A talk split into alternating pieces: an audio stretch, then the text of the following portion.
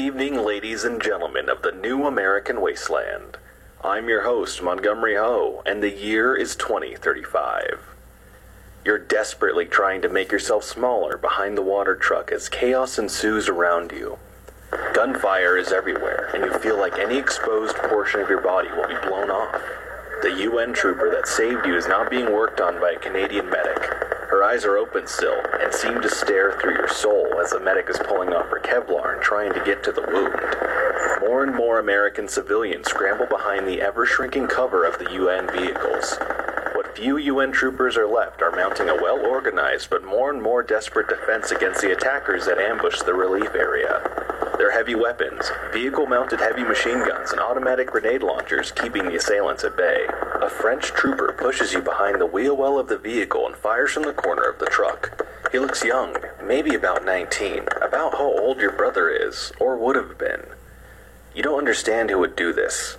Who would attack a square full of civilians and people trying to keep them alive? It becomes clear when the squad radio man is yelling into the comms over the gunfire. Ground team to Paladin. Ground team to Paladin. Troops in contact. Heavy casualties. Jadotville. Jadotville. Jadotville. Fundies everywhere. The thought is sobering and infuriating.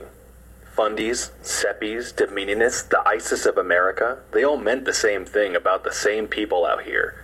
Religious extremists that saw the crumbling of America as their opportunity to create the country they wanted everyone to live in.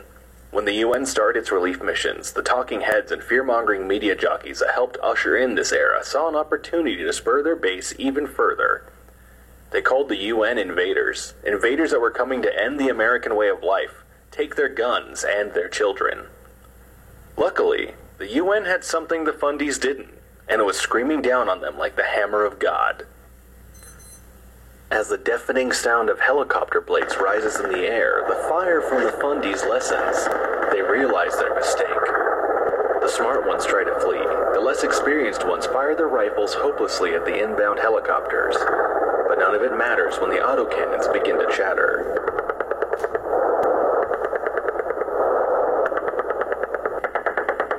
This has been Letters from 2035. I'm your host, Montgomery Ho, and I'm reminding you to stay safe out there.